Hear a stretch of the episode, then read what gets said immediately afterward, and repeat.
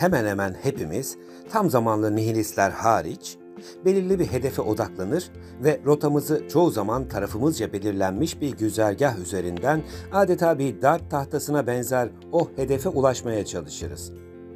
Nişan al ve fırlat. Okun doğruca hedefi tam 12'den vurması için hem iç motivasyonumuzu hem de gerekli beceri gösterebilme adına yeteneğimizi sergilemek isteriz.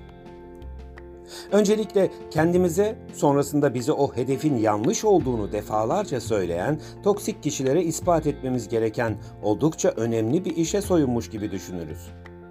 Sonrasında var gücümüzle ve adeta işgal altında kalmış bir benlik misali tüm çabalarımızı bu uğurda seferber ederiz. Ve bingo. Demek isterdim ama ya o hedefi ıskalarsak? Ya ileriye doğru gerçekleşmesi gereken ivme bir anda durup tıpkı yorgun bir mermi gibi geriye dönmek zorunda kalırsa? Ya bu savaşı çevremizdeki o toksik kişiler kazanırsa? Ne yani? O güne kadar ince ince hesaplanan, hedefe ulaşma adına pek çok şeyden ödün verilen, neredeyse o güne kadarki hayatımızı adadığımız her şey yok mu sayılacak? Yani bundan sonra kumkuma zihnimizin ben sana demiştim. Keşke sözümü dinleseydin salak şey. Zaten sende akıl olsa bla bla bla diye sürekli vıdı vıdılarını dinlemek zorunda mı kalacağız? Eyvahlar olsunun gizemi her ne kadar içimize doğru bir çöküntü oluştursa da inanın bana hedefi tutturamamış olsak bile tüm bu çabaların öğrettiği pek çok birikimin artık bizi eski biz yapmayacağı aşikar. Bu durumu küçük ve yaşanmış bir anekdotla anlatmama izin verin. 19. yüzyıl sonlarında doğru akım enerjisi ile ampulü icat eden mucit Thomas Edison'a bu icadından sonra bir gazeteci Sayın Edison, yanılmıyorsam ampulü bininci denemenizde buldunuz. Yani bu da 999 kez yanıldığınız anlamına geliyor öyle değil mi?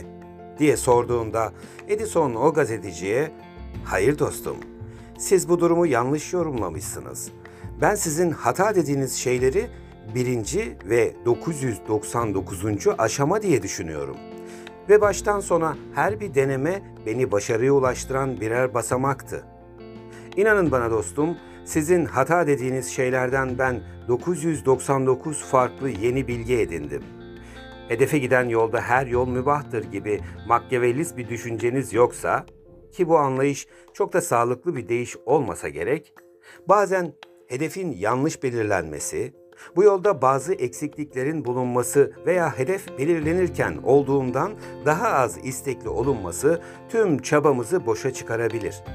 Ancak istendiği halde erimi gerçekleşmemiş hedefler için diyebiliriz ki ister o hedefe ulaşalım, istersek ulaşmayalım, biz artık eski biz olamayız.''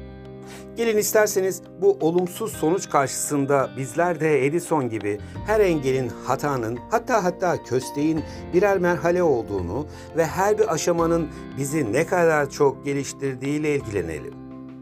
Yaşamın en büyük hatası Romalı filozof Seneca'nın da dediği gibi vazgeçmek ve ertelemektir. Sonuçta yaşadığımız süre boyunca hep bir şeyler eksik ve tamamlanmamış kalacaktır. Gelin bu podcast'i de küçük bir hikayeyle sonlandıralım. Bir gemi yolculuğunda insanlar güvertede bulunan adamın elinde bir ok ve yay görürler. Hemen adama yaklaşıp ne yaptığını meraklı gözlerle izlemeye başlarlar.